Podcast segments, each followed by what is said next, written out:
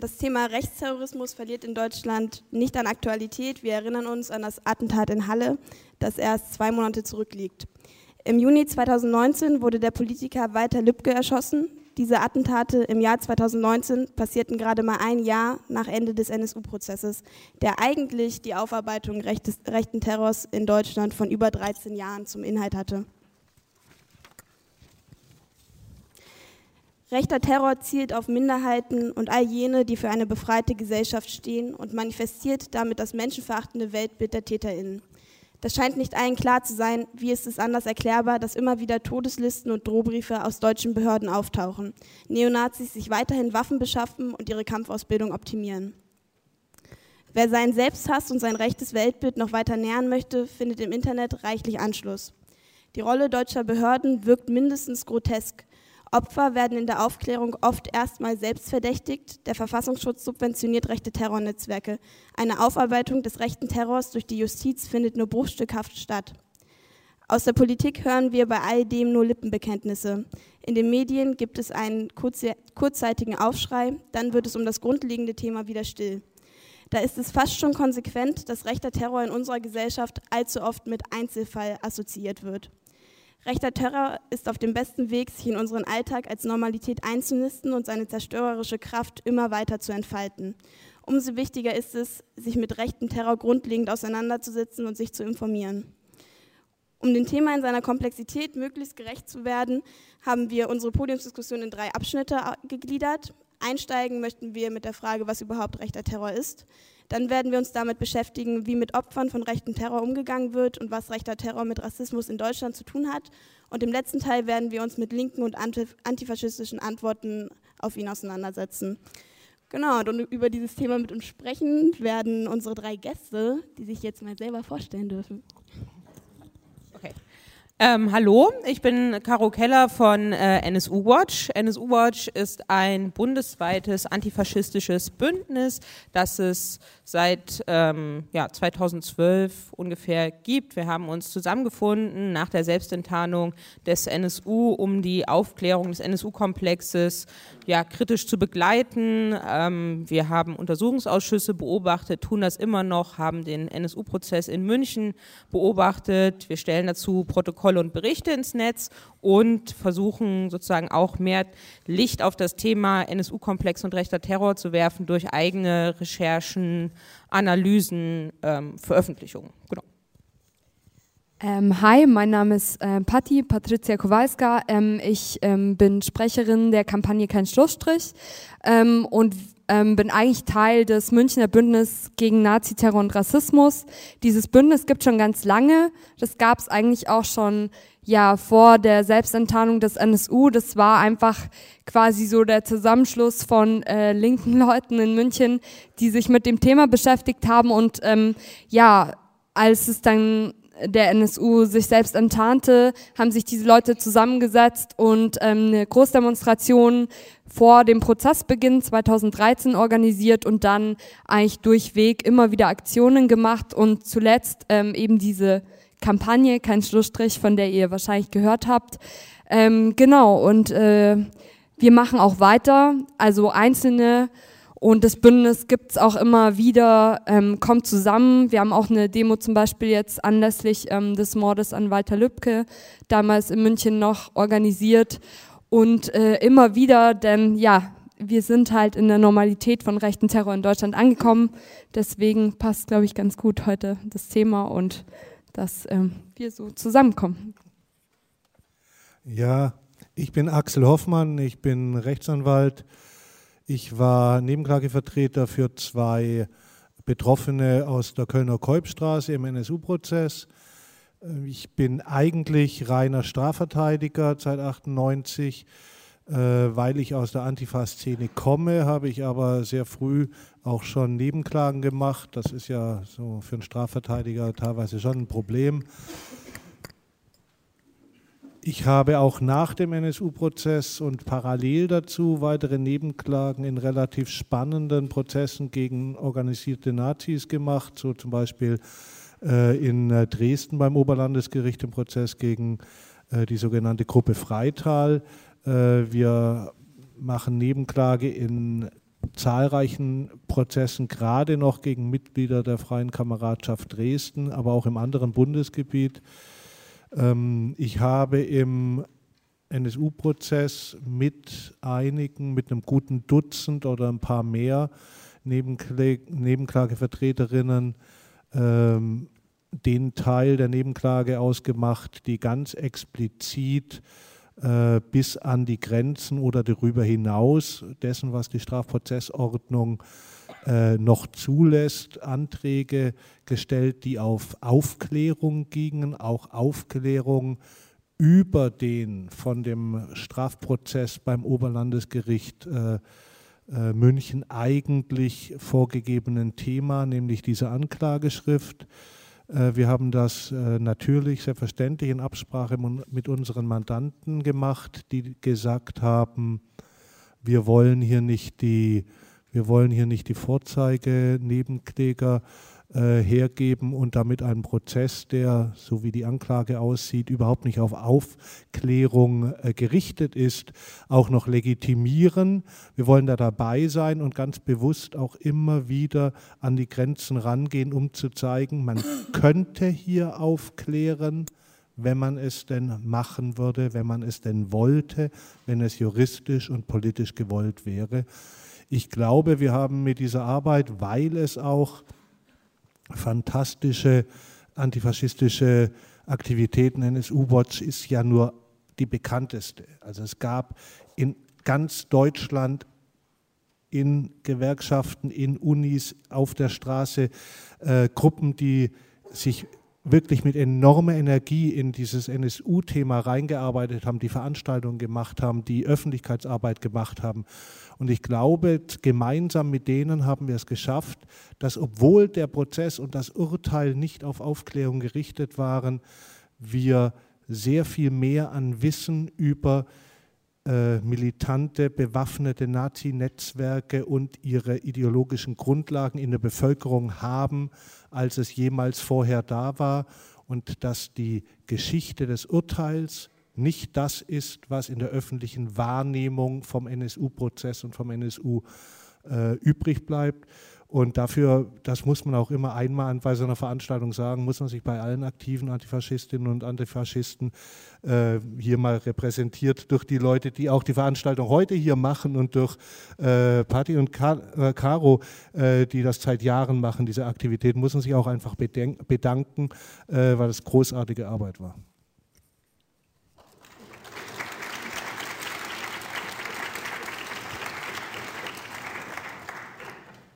Okay, dann fangen wir jetzt mal an mit der äh, Diskussion und wir steigen ein mit der Frage, was ist überhaupt rechter Terror und wie funktionieren rechte Terrornetzwerke?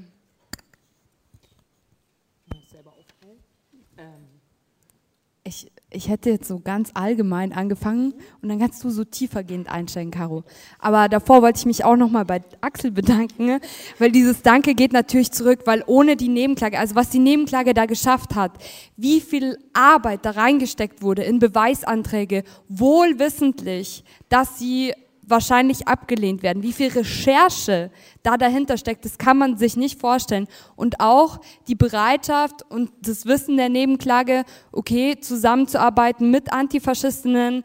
Und ich glaube, das ist eines der wichtigsten Dinge, die wir gelernt haben äh, als Bewegung. Ähm, diese, dieses Zusammenkommen von Betroffenen und ihren Perspektiven, von Juristinnen, von investigativen Journalistinnen und von uns mit unseren Skills, die wir haben, die wir ausgebaut haben. Und ich glaube, das ist wirklich, ähm, wir haben da eine Entwicklung gemacht und ähm, ich finde auch, dass NSU Watch paradigmatisch dafür steht, aber man darf einfach nie die fantastische Arbeit dieser Nebenklägerinnen und Nebenkläger vergessen.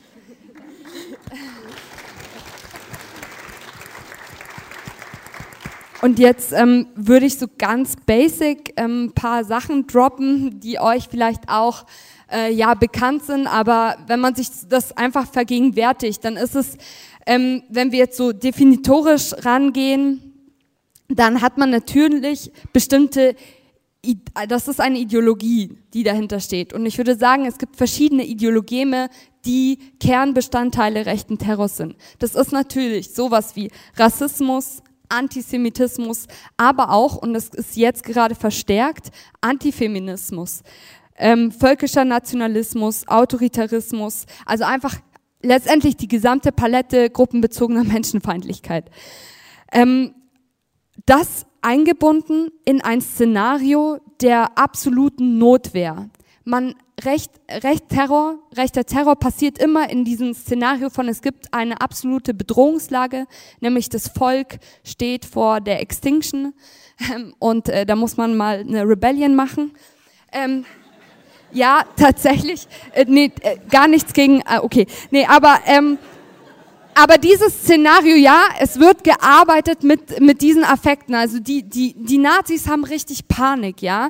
Ähm, und deswegen sehen sie sich in der absoluten Notwehr und ähm, müssen sich selbst dagegen wehren, weil der Staat ähm, völlig unfähig ist, ist ja eh von der ähm, von den jüdisch-bolschewistischen Weltverschwörung regiert und ähm, ist nicht unser Staat ähm, und der Volkskörper ist bedroht. Und ähm, was das Ziel von rechten Terror ist, ist eine Botschaft eine Botschaft an die Betroffenen, eine Botschaft an die Gruppen, denn äh, die, die Anschläge werden nicht, ähm, es braucht keine Bekennerschreiben, die Anschläge, die äh, stehen für sich. Die Leute, die davon betroffen sind, haben Angst und das kommt an, diese Nachricht. Und ähm, da, so würde ich auch allgemein argumentieren, ähm, wir müssen uns stärker auch danach richten, wenn wir uns die Frage stellen, ist es rechter Terror oder nicht? fragen ja viele bei den, bei den Todeslisten, ähm, Debatten, beim ähm, Hannibal-Komplex fragen sich viele, okay, sind es jetzt irgendwelche Prepper oder sind es tatsächlich rechte, militante Neonazis? Hm, irgendwie beides nicht. Aber die Gefahr ist trotzdem da von rechten Terror, denn sie gehen eben von dieser Bedrohungslage aus und sie sammeln Waffen, Löschkalk, äh, ähm, Etzkalk, Leichensäcke ähm, und sie machen Todeslisten. Und das ist eine Nachricht, die auch so schon reicht eigentlich in dem Klima, in dem wir uns befinden. Und ähm, ich glaube, wir müssen uns einfach ähm, ja danach eben gehen, dass rechter Terror halt Botschaftscharakter ganz zentral hat. Und ähm, was ich halt auch glaube, wenn wir uns jetzt anschauen, ähm, rechter Terror ist auch nicht loszulösen von ähm, dem Rechtsruck oder dem rechten oder dem Backlash, dem wir uns gerade befinden.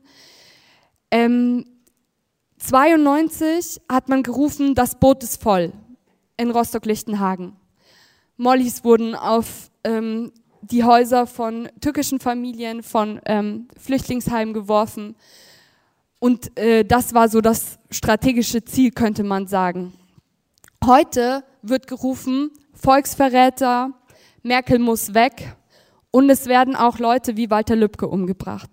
Und ich glaube, wir müssen einfach sehen, dass es da ähm, eine, eine Diversifizierung gibt. Also es wird, die Ziele werden weiter. Es gab schon immer sozusagen Linke oder Leute, die symbolhaft wie Walter Lübcke für irgendwas pseudoprogressives stehen, ja, die, die eben verantwortlich gemacht werden für, für bestimmte Vorgänge, die werden jetzt halt auch in den Fokus genommen. Also es sind immer noch hauptsächlich Muslime, Musliminnen, äh, Muslime und Muslime. Es sind Juden, Juden und Jüdinnen, die ähm, ja jeden Tag das erleben, aber es ähm, wächst, also es weitet sich, würde ich sagen. Ähm, so viel erstmal zu mir, von mir. Und wir, wir sprechen sozusagen von, von rechten Terror und nicht ähm, von rechter Gewalt, weil es sozusagen über den einzelnen Moment ähm, hinaus gehen soll. Und genau wie, wie Patti gesagt hat, sozusagen Angst und Schrecken bei allen anderen potenziell Betroffenen ähm, auswirken soll und sie auch dazu bewegen soll, möglicherweise das Land zu verlassen. Das ist das eine. Und zum anderen ähm, ist rechter Terror nicht so ähm, konzeptlos, sondern das sind Konzepte, die nach oder mit äh, Ende des Nationalsozialismus in der Nazi-Szene, in der Neonazi-Szene ähm, rauf und runter diskutiert werden, die niedergeschrieben werden und äh, nach denen Neonazis sozusagen handeln. Das ist auch das Ding am NSU. Alles, was der NSU gemacht hat, hat er sich nicht selber sozusagen, also am Ende im Konkreten dann schon, aber vieles finden wir in Taten davor, vieles finden wir äh, in Konzepten. Und die Konzepte, das ist das Wichtige, die zielen natürlich nicht nur auf die Gewalt an sich, sondern sie haben auch das große Ziel, ähm, einen Gesellschaftsumschwung zu schaffen hin zu einer nationalsozialistischen, faschistischen Gesellschaft. Mit dem Gedanken, dass sozusagen Einzelne dazu in der Lage sind, mit krasser Gewalt ähm, die Gesellschaft zum Kippen zu bringen.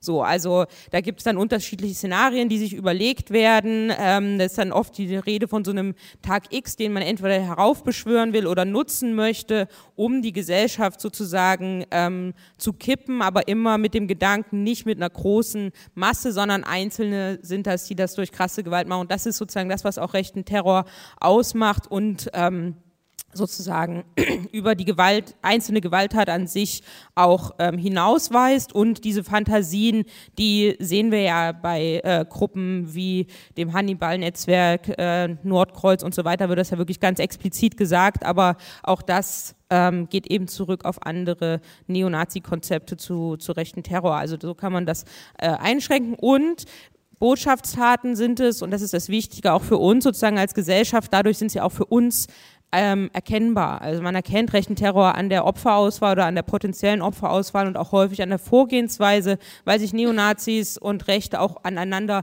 orientieren, ohne sich selbst äh, wirklich in echt kennen zu müssen, sondern äh, dieses Wissen verbreitet sich. Es gibt immer ein aktuelles Wissen darüber, ähm, was sind Taten, die vielleicht nicht geahndet werden, woher bekommt man Waffen, wie kann man Waffen vielleicht auch selber herstellen. Das ist ein Wissen, was sich verbreitet, ohne dass Menschen äh, konkret zusammenkommen müssen und das sehen wir sozusagen immer mit den jeweiligen Mitteln der Zeit und beschleunigt natürlich auch in Zeiten sozusagen des Internets. Das sind so die wichtigen Punkte und daran können wir auch die Taten erkennen, auch ohne Bekennerschreiben. Und ähm, ja, nur ganz kurz ergänzend, auch dieses, was Caro jetzt zuletzt genannt hat, es geht auch um Markieren. Ja, ähm, also bei Walter Lübcke war es halt, das ist jetzt uns allen vielleicht am präsentesten, aber ist jetzt nicht nur da natürlich, aber ähm, der war natürlich jahrelang unter Beschuss für was, was er dargestellt hat, symbolhaft. Äh, von Akif Pirinci ähm, bei den Pegida-Demonstrationen, aber auch in seinem Buch äh, markiert, von Erika Steinbach noch im Februar 2019 auf Facebook attackiert worden. Und ähm, es geht um diese ständige Markierung. Und das haben wir jetzt zum Beispiel auch gerade, und das ist nämlich, ich habe ja gesagt, das Feld weitet sich von, auch von Leuten, die quasi ins Ziel genommen werden. Und das haben wir jetzt auch aktuell mit Journalistinnen. Äh, insbesondere ähm, wird gerade eine, findet die Tage, glaube ich, eine Demo gegen einen Journalisten statt, ähm, der massiv angegriffen wird, ähm, der auch von zum Beispiel Thorsten Heise persönlich auserkoren wurde und ähm, ja, auch von, von der Bühne weg eigentlich Mord angedroht wurde. Und diese ständigen Markierungen, ähm, das ist auch eine Art von Verständigung. Weil egal, wer das dann ausführt, auch bei diesem Tag X, es ist ja egal letztendlich, was auch zu, zum Beispiel zu einem Tag X führt, aber es ist, ein ständiges, es ist eine ständige gemeinsame Debatte, ein Austausch, man bezieht sich aufeinander, ideologisch, aber auch ähm, ja, in den Taten eben kann man das wiedererkennen, immer wieder. Ich muss da ein bisschen ein Fass aufmachen, weil ich das falsch finde. Ich sage mal, als jemand, der einen Teil der 70er, 80er noch erlebt hat, als Jurist äh, und Strafverteidiger, muss ich sagen, rechter Terror ist in erster Linie mal eine falsche Begrifflichkeit. Denn es gibt keine vernünftige Diskussion, äh, Definition von Terrorismus. Die, die, die Terrorismusdefinition steht im Strafgesetzbuch. Ansonsten ist sie umstritten und die äh, Definition aus dem Strafgesetzbuch ist eine Katastrophe. Das sind äh, kurdische Freiheitskämpfer-Terroristen. Das sind Menschen, äh, Terroristen, die hier, für, die hier eine Fahne hochhalten von, äh, Kurdis, äh, von der PKK. Äh, das ist eine falsche Begrifflichkeit. Es gab den Versuch in der UN, äh, in der UNO eine Definition zu machen, die ist gescheitert zwischen so Kämpfen, was ist Freiheitskampf und Staaten, die einfach alles, alles als Terroristen brandmarken wollen, was ihnen bei ihren Tagesgeschäften nicht passt. Und es ist Hufeisen. Es ist Hufeisen.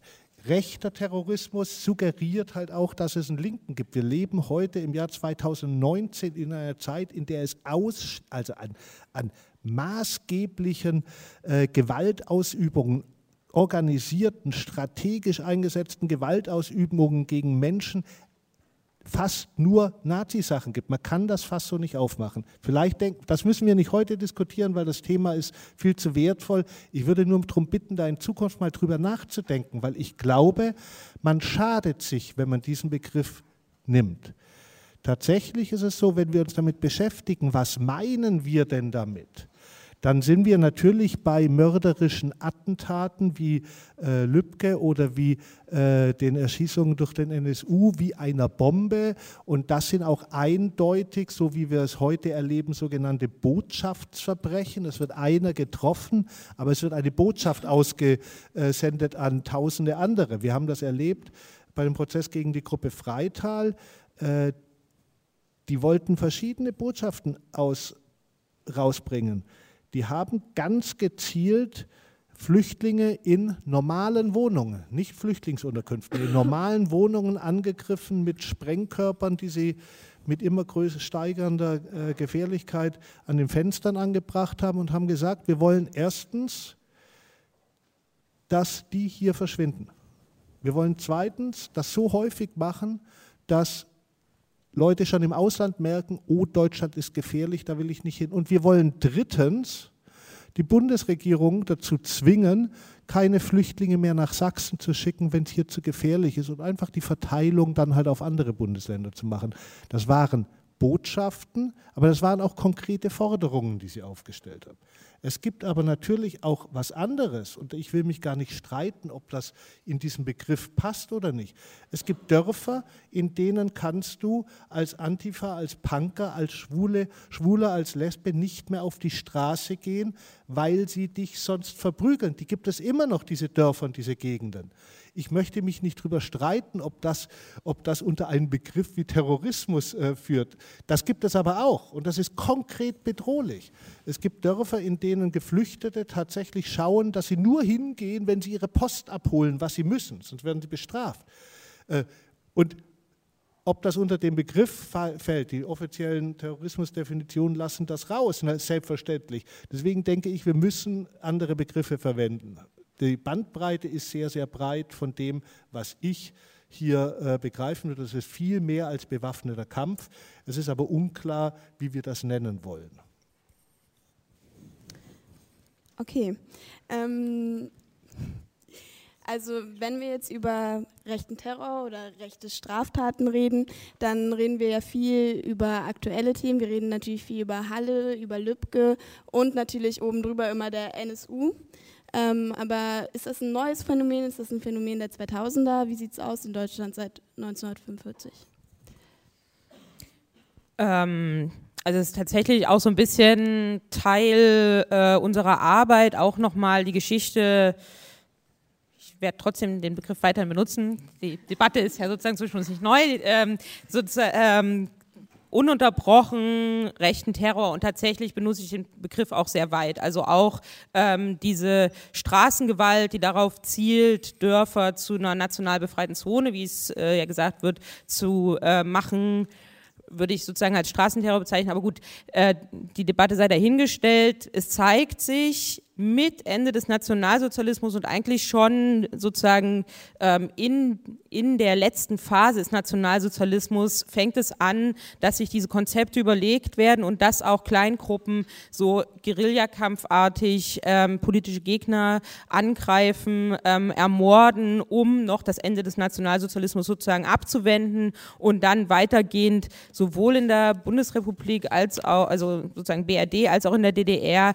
gibt es eine ähm, Geschichte von rechten Terror, von massiver rechter Gewalt, die sich ähm, zum einen zu diesen Konzepten passt, zum anderen ähm, aber auch einfach, also in der DDR gab es massive Angriffe, Pogrome, Morde, ähm, die so einen spontaneren Charakter hatten, während es sozusagen in äh, Westdeutschland äh, kleinere organisiertere Gruppen waren, aber trotzdem gibt es eine Kontinuität und wir finden sozusagen verschiedene Linien immer wieder, sei es äh, die Banküberfälle, Überfälle, die wir beim NSU gesehen haben, das gab es weltweit ähm, auch vorher immer wieder, dass sozusagen Neonazis, um ihre Gewalttaten zu finanzieren, Banken überfallen oder Überfälle begehen. Es zieht sich natürlich durch, äh, wer wird äh, getroffen, also die sozusagen die Ideologie. Ähm, die Opfer sind ja immer aus rechter Ideologie heraus herausgesucht und das zieht sich auch durch. Ähm, die Anschlagsform von ähm, Erschießungen, von sogenannten, ähm, was dann in den Medien Amokläufe genannt wird, die aber einen rassistischen Charakter haben. Äh, da gibt es, die gibt es auch schon in den äh, 70er, 80er Jahren, äh, Wehrsportgruppen und so weiter. Also es zieht sich im Grunde durch und je stärker man dorthin guckt, desto mehr Fälle äh, gibt es eigentlich. Also das ist wirklich Wahnsinn, was da ähm, auch für eine verge gesellschaftlich vergessene Geschichte sozusagen liegt, die auch nochmal aufgearbeitet werden muss.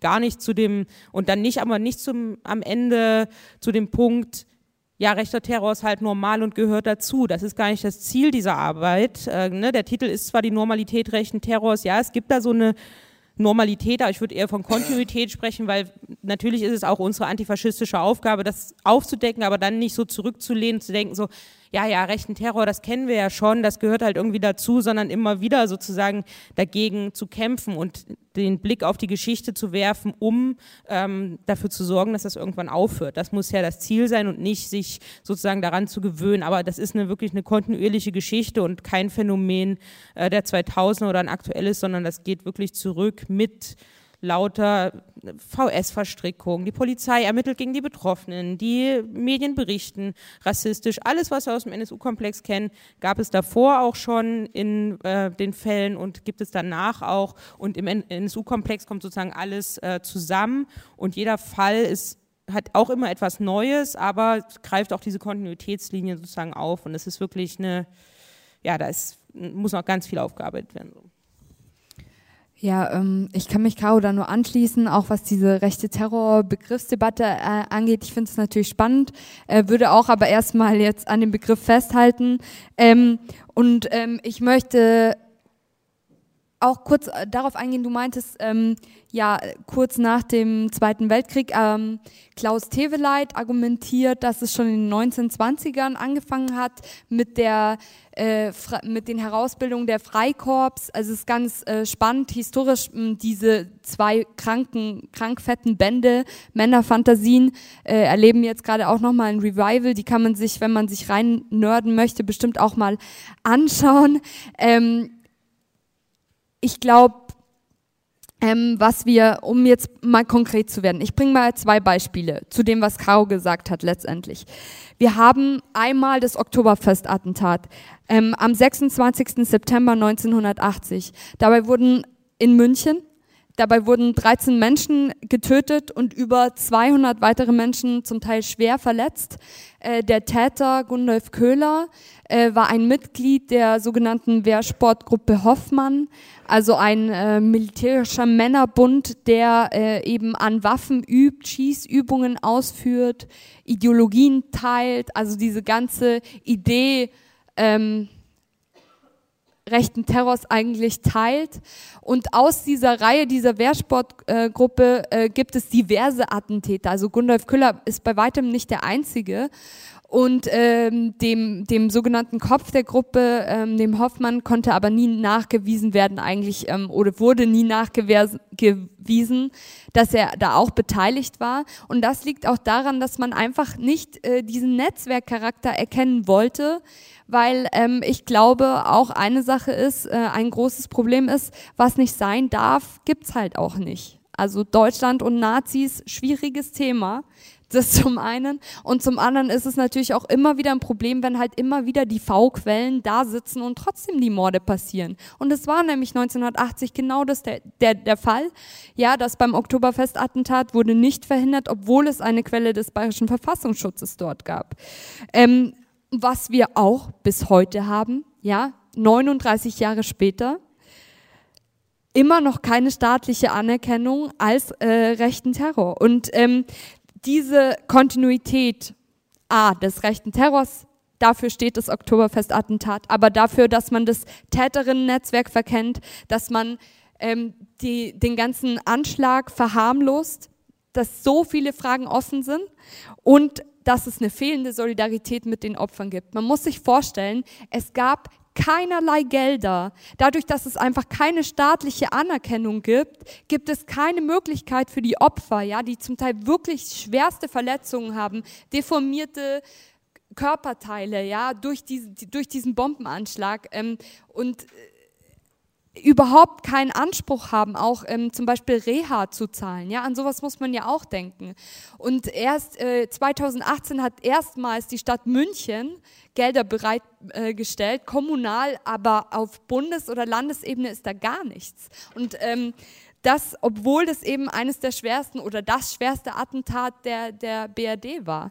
Und ähm, zwar wurden jetzt, vielleicht habt ihr es gehört, auch nach 37 Jahren, 2017 wurden die Ermittlungen wieder aufgenommen, aber die verlaufen auch wieder im Sande.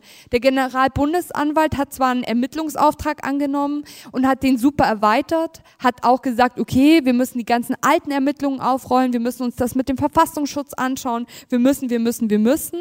Und dann gab es auch wieder einen engagierten Nebenkläger, Anwalt, der sich da super reingehängt hat. Äh, und trotzdem hören wir wieder nichts. Und wir müssen damit rechnen, dass dieses Verfahren auch erneut eingestellt wird. Ähm, denn ähm, ja, man kann jetzt spekulieren, woran das liegt. Äh, wenn man die Polizei gegen sich selbst ermitteln lässt, ist halt auch schwierig. Deswegen fordert zum Beispiel NSU Watch ja auch immer ähm, ja unabhängige Kommissionen, die der Polizei da auf die Finger schauen und äh, den Behörden, die da einfach immer wieder involviert sind. Und dann das zweite Beispiel, eins aus der jüngeren Geschichte, OEZ, Olympia Einkaufszentrum, wieder in München. Also ich bin ja aus München, deswegen ein paar Münchner Beispiele.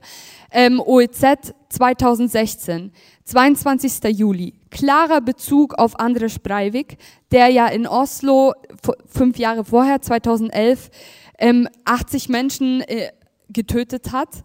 Ähm, Bombenanschläge, also mit diesem krassen Attentat einfach ähm, dieses krasse Attentat verübt hat. Darauf bezog sich David S. in seiner Tat. Also es gab ja diese Erschießung. Er hat neun Menschen erschossen. Er hat in so einem Mackie angefangen. Und äh, damals hat das bayerische LKA ermittelt und hat dann eben gesagt, hm, der ist psychisch krank. Das ist ein Einzeltäter. Das ist jemand, ähm, ja, die, er wurde einfach pathologisiert, einfach komplett darauf wurde es abgestellt und alles andere, alle Indizien, die von Gutachtern zum Beispiel auch rausgearbeitet wurden, nämlich, dass er ein rechtes Weltbild hatte, dass er, ähm, er hat ein Manifest abgespeichert an dem äh, Tag, wo er äh, losgegangen ist zum Töten. Ich werde jetzt alle Deutsch-Türken erschießen. Punkt. Docs. Ja, das, das war, äh, also, und, und trotzdem haben die Behörden nicht anerkannt, die bayerischen Behörden, dass es um rechten Terror geht. Bis vor zwei Wochen, da musste dann auch Innenminister Hermann endlich zugeben, ja, ähm, aber das hat halt wieder Jahre gedauert.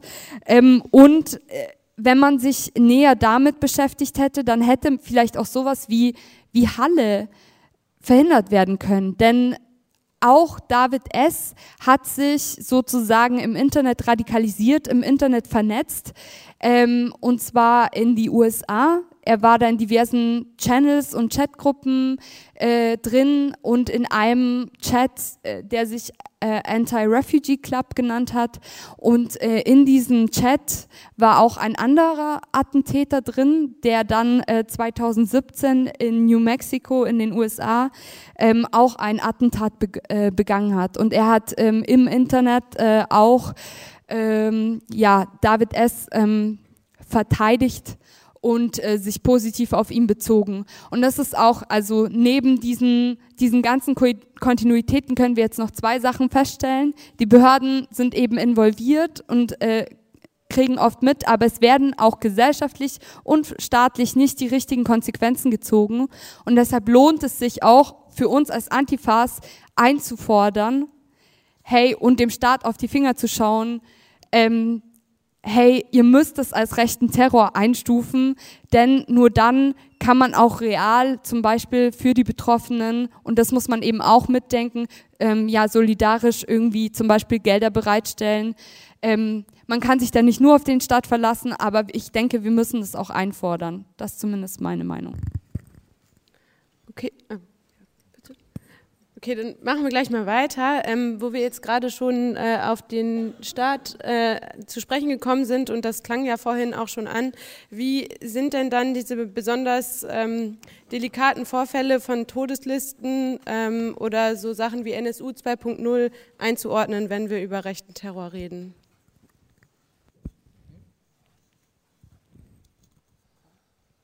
Da werde ich euch keine befriedigende Antwort geben. Also die Todeslisten und diese Sachen stammen aus, stammen aus Zusammenhängen, wo Leute was geplant haben, wo Leute Namen sammeln. Es sind ja ein paar unterschiedliche Fälle. Ich persönlich glaube nicht, dass es sich dabei um eine konkrete Erstellung von Todeslisten handelt. Äh, mein Eindruck ist, auch weil es solche Listen früher in Papierform, heute digital natürlich immer schon gab, dass es eine Mischung ist. Also das Traditionelle ist, man sammelt Feinddaten und das ist schon von Nazis, geheimdienstlich inspirierten Leuten seit den 50ern gemacht worden, schon seit diesem äh, Sachen, die als Gladio bekannt geworden sind, aber oftmals deutlich überschätzt äh, werden. Aber da hat man natürlich Feindlisten gesammelt und dann finden sich da äh, auch SPDler und Jusos und Pfarrer und sonst was dabei, um zu markieren, wer ist unser Gegner. Da geht es, glaube ich, manchmal auch einfach darum, für sich selbst klar zu machen, für Nazis, wer ist unser Gegner. Äh, es kommt aber jetzt in den letzten Jahren eben noch was Neues dazu, dass man damit auch Leute, und das hast du schon angesprochen, Caro, äh, Angriffen aussetzen kann, damit, dass man das in die Runde wirft, dass man das weitergibt und damit eine direkte Bedrohung für andere Leute schafft, beziehungsweise jedenfalls das Gefühl von Bedrohung. Es gibt inzwischen ein Bewusstsein äh, bei organisierten Nazis darüber, dass man mit solchen Listen, auch mit der Veröffentlichung von solchen Listen oder jetzt mit der Übersendung von anonymen Drohmails und ähnlichem, äh, Leute, die man für, äh, für wirklich aktive politische Gegner halt richtig als Personen fertig machen kann. Entweder man macht es selbst, wenn man dann einer Rechtsanwältin so Todesmails zuschickt oder man lässt es machen, indem man entweder im Internet Namen veröffentlicht oder solche Listen erstellt und weitergibt. Und das ist natürlich ein effektives Mittel äh, zur Einschüchterung des äh, persönlichen, äh, des äh, politischen Gegners. Ähm, mehr würde ich dazu, weil ich auch aus diesen Akten und so weiter zu wenig weiß, noch gar nicht sagen. Aber beim Teil dieser, äh, dieser Listen und dieser Feindlisten, die es immer mal wieder gibt, handelt es sich, glaube ich, nicht um richtig relevante, ausgespähte Daten von politischen Gegnern. Würde ich zustimmen, aber natürlich kommt sozusagen bei dem ähm, NSU 2.0, bei den Drohungen gegen äh, Seda Bashar Yildiz oder ähm, bei dem Nordkreuz Hannibal Netzwerk erschwerend hinzu, dass es sich hier sozusagen um Mitarbeiter, Mitarbeiterinnen, Beamte, Beamtinnen ähm, von staatlichen Behörden handelt. Und das heißt, sie haben natürlich nochmal ganz andere Zugriffe auf Daten. Also ähm, das ist ja bei dem Fall NSU 2.0 auch bekannt. Die Adresse ähm, der Nebenklageanwältin Bashar Yildiz war sozusagen gesperrt und auch sonst ihre persönlichen Daten, aber die kann man ja fünfmal sperren lassen, seine Adresse, die Polizei wird da immer dran kommen. So, und daher stammten ja auch die Daten. Und das heißt, ähm, wenn es sich um Bedrohung aus, äh, von, ja, aus diesem Klientel äh, bewegt, ist das eben das eine. Die haben sehr leichten Zugriff auf die Daten, das macht es sozusagen bedrohlicher und sie haben ja auch Zugriff auf Waffen und sind auch noch daran äh, sozusagen ausgebildet. Also bei Nordkreuz, der Gruppe, handelt es sich ja sozusagen um teils aktive, teils ehemalige SEK-Beamte, äh, Soldaten und so weiter. Also das ähm, kommt erschwerend hinzu, auch wenn man dann natürlich gucken muss, ähm, was, was bedeutet das? Sind das Namenslisten für, den Tag? Okay, wenn der Tag X kommt, dann ähm, werden wir diese Leute holen. Wie weit war das vorbereitet und so? Aber das ist natürlich was ähm, bedrohlicher und wahrscheinlich real auch gefährlicher ist, wenn es ähm, von diesen Leuten äh, sozusagen kommt. Und da, ähm, ja, kommt, wird gerade ganz viel nach oben gespült, was sie hoffentlich auch weniger ähm, gefährlich macht. Aber das müssen wir jetzt auch mal sehen. Jetzt laufen Prozesse. Die Prozesse sind nicht äh, gezielt genug, die sind ganz vereinzelt. Die Ermittlungsverfahren stocken total. Also im Grunde wissen wir darüber ganz schön wenig dafür, dass es so ein krasses Potenzial ähm, hätte. Also mir ist zum Beispiel gar nicht so deutlich, ob es die Gruppe noch gibt, so oder ob die jetzt gestoppt sind äh, keine Ahnung. Das ähm, fällt natürlich dann schon in den Bereich und die Fantasien drehen sich natürlich um das, was ähm, das, den Phänomenbereich, den wir hier rechten Terror teilweise genannt haben oder den Phänomenbereich, den wir beschrieben haben. Ähm, so, aber Listen Nazis, Neonazis, das ist deren Ding. Auch im Nationalsozialismus wurde ja auf Listen einfach zugegriffen. Listen werden jetzt von der AfD durch kleine Anfragen angelegt. Das ist immer ähm, gefährlich und ist dann aber auch für sowas, okay, ähm, wenn es mal losgeht, dann haben wir uns schon vorbereitet. Also so muss man es auch begreifen. So, und jetzt möchte ich mal dem Axel widersprechen. Also ich fand das massiv verharmlosend und ich finde das richtig falsch. Es geht hier um rechten Terror. Wenn wir nämlich von so einer Definition ausgehen und ich, ich benutze diesen Begriff und ich gehe von der Definition des Bo der Botschaft aus, so wie du auch gesagt hast, Axel, ja. Wir haben, äh, genau, und wie du auch richtig gesagt hast, es ist egal, wer die Markierung macht, ja. Aber Sorry, und es gibt nämlich schon ganz klare und krasse Ausspähnotizen, wo ähm, in der Antonio Amadeo Stiftung der ähm, die die die Garage der Keller ähm, genau ähm, ausgespäht wurde, wo die vor Ort waren, wo ganz detaillierte ähm, auf äh, sozusagen ähm, Skripts es gibt. Und äh, nämlich von der Gruppe Nordkreuz von von diesen von dieser Chatgruppe Axel hat natürlich recht, dass man differenzieren muss. Es gibt sehr viele Todeslisten oder dieser Begriff, ähm, es gibt sehr viele Listen und ja, wie Caro und Axel beide gesagt haben, es wird schon lange gemacht, aber es gibt welche, die sind tatsächlich von hoher Qualität und die sind eine große Bedrohung. Und wir merken ja, es braucht vielleicht auch ähm, es reicht ja diese ständige Markierung und wer es dann genau macht, ist egal. Aber ich glaube auch, dass eine Gruppe, Nordkreuz, die ganz krasse Ausspäh, ähm, klare Ausspähungen betrieben hat. Die, das sind nämlich die, die den Etzkalk bestellt haben, Leichensäcke bestellt haben, ja, die von äh, einen KSK-Soldaten angeführt werden, der der Kopf der Gruppe ist, äh, die Munition vom LKA abgezwackt haben, 30.000 Schuss, die krasse Waffen haben, ja, Okay, deren Chatgruppen gibt's nicht mehr, weil der sogenannte Kopf Hannibal, der hat eben diese Chatgruppen installiert, also Nordkreuz, Südkreuz, Ostkreuz, Westkreuz. Und diese Chatgruppen wurden nachdem, ihr habt vielleicht gehört von Franco A., ähm, dieser Bundeswehrsoldat, der auf dem Wiener Flughafen eine Waffe deponiert hatte, nachdem dieser Franco A. Äh, da aufgeflogen ist, gab es Ermittlungen gegen den und dann hat der Hannibal gesagt, ups, lasst mal diese Chatgruppen löschen. Denn Franco A. war auch Teil von diesen Chatgruppen in der Chatgruppe Südkreuz. Und ähm, Hannibal ist eben nicht nur der Begründer von diesen Chatgruppen, sondern der hat auch eben diesen Verein UNITA und da ist er auch Vorsitzender. Und wenn wir und wenn und dieser Verein UNITA ist ein Verein, der eben Zivilisten, aber auch ehemalige Soldaten, ähm, insbesondere von Eliteeinheiten, ja ein Zuhause gibt. Reservisten. Also wenn sie sozusagen nicht mehr im Dienst sind oder außerhalb des Dienstes, können sie sich da ähm, ja in diesem Privatunternehmen oder gemeinnützigen Verein engagieren und eigentlich weitermachen. Und ähm, das ist dass das Leute sind, die Know-how haben, professionell zu töten, die die Zugänge haben auf äh, ganz legalen Wege, ja, Schießübungen zu veranstalten, paramilitärische Schießübungen und das auch durchgeführt haben, die über die strategischen, über das strategische Know-how verfügen und Zugriff haben zu Waffen und Munition. Ich glaube, das ist eine Riesengefahr und das ist für mich ja äh, eine rechtsterroristische Organisierung.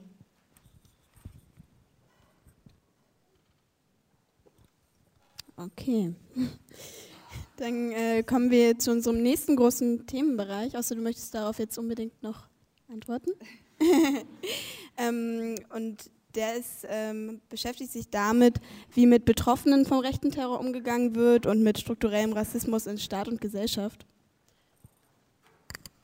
Und da wäre jetzt die erste Frage an Axel, wie bist du denn überhaupt zur Nebenklage im NSU-Prozess gekommen? Ich habe die Jahre vorher schon Nebenklagen gemacht und ich bin äh, nach der äh, Selbstenttarnung des äh, NSU durch das Versenden dieser CDs ähm, mehrfach kontaktiert worden und habe zuerst in Köln in der Kolbstraße äh, Infoveranstaltungen gemacht zum Thema insgesamt. Also äh, was ist bekannt darüber, wie kann man sich wehren, was sind die Möglichkeiten da zu handeln. Und in dem Verlauf bin ich, das ging über einige Monate, bin ich dann von mehreren Leuten gefragt worden, äh, ob ich da eine Nebenklage machen würde. Vielleicht lassen wir es dabei. Also es war ein Problem, weil die Bundesanwaltschaft bis zur Eröffnung des Hauptverfahrens als Nebenkläger und Nebenklägerinnen in Köln, wo ja diese Nagelbombe hochgegangen ist, nur solche Personen anerkannt hat, die tatsächlich eine körperliche Verletzung hatten. Ganz im Gegensatz zu der Rechtsprechung, die natürlich bei einem versuchten Mord vor einem Haus oder was äh, einfach nur ganz normal durchprüft, wann ist ein Mord versucht, wenn man jemanden anderen töten will und wenn man zur Tat unmittelbar ansetzt. Und äh, wenn ich in einer Wohnstraße eine Bombe mit, einem, mit ähm, einer Sprengkraft, die bis zu 200 Meter äh, Teile mit tödlicher Gefahr verschießt, hochgehen lasse, dann stelle ich mir vor, dass ich alle Menschen in einem, gering, in einem bestimmten Umkreis töte und ob die jetzt zufällig da äh, gerade ihr Haus betreten, am Fenster stehen oder nicht, darauf kommt es nicht an. Und die, da gibt es zahlreiche, zahlreiche Urteile, die das natürlich bestätigen. Trotzdem war das erste, als wir uns gemeldet haben für meine erste Mandantin ähm, und gesagt haben, wir würden gerne Nebenklage beantragen, wir bräuchten erstmal Akteneinsicht, war ein Anruf von dem Vorsitzenden damals, der gesagt hat, Sie kommen in der Akte nicht vor, das, den Antrag können Sie zurückziehen, was soll das? Das war Götzel. Äh, und wir mussten erstmal richtig hart darum kämpfen, dass überhaupt das, was ansonsten immer selbstverständlich ist, äh, dass hier gesagt worden ist, naja, das könnte vielleicht doch ein versuchter Mord an den Personen sein, die in dem unmittelbaren Einwirkungsbereich der äh, Bombe waren. Und das hat ja dann nachher dazu geführt, dass zunächst mit, mit Zulassung der Anklage äh, der Senat, ich weiß es nicht genau, ich glaube 17 weitere versuchte Morde definiert hat und gesagt hat, die sind hier jetzt noch Bestandteil der, äh, der, Ankla der Anklage und dass es nachher äh, nochmal einige mehr gekommen sind. Das war ja diese ganze Aufregung, wo dann auch irgendwelche durchgeknallten Anwälte in der Kolbstraße äh, Mandanten gesammelt haben. Das waren ja auch unwürdige Auftritte. Die waren aber in erster Linie dadurch verschuldet, dass die Bundesanwaltschaft und das Bundeskriminalamt äh, einfach gesagt haben, wir wollen da nicht so viele, wir schmeißen die raus. Das war erstens aufregend, zweitens desillusionierend und drittens eigentlich schon mal vorweggenommen der spätere Prozess, was wir da erlebt haben. Ja, daran anschließend die Frage, wer wurde im NSU-Prozess angeklagt und wer oder was nicht?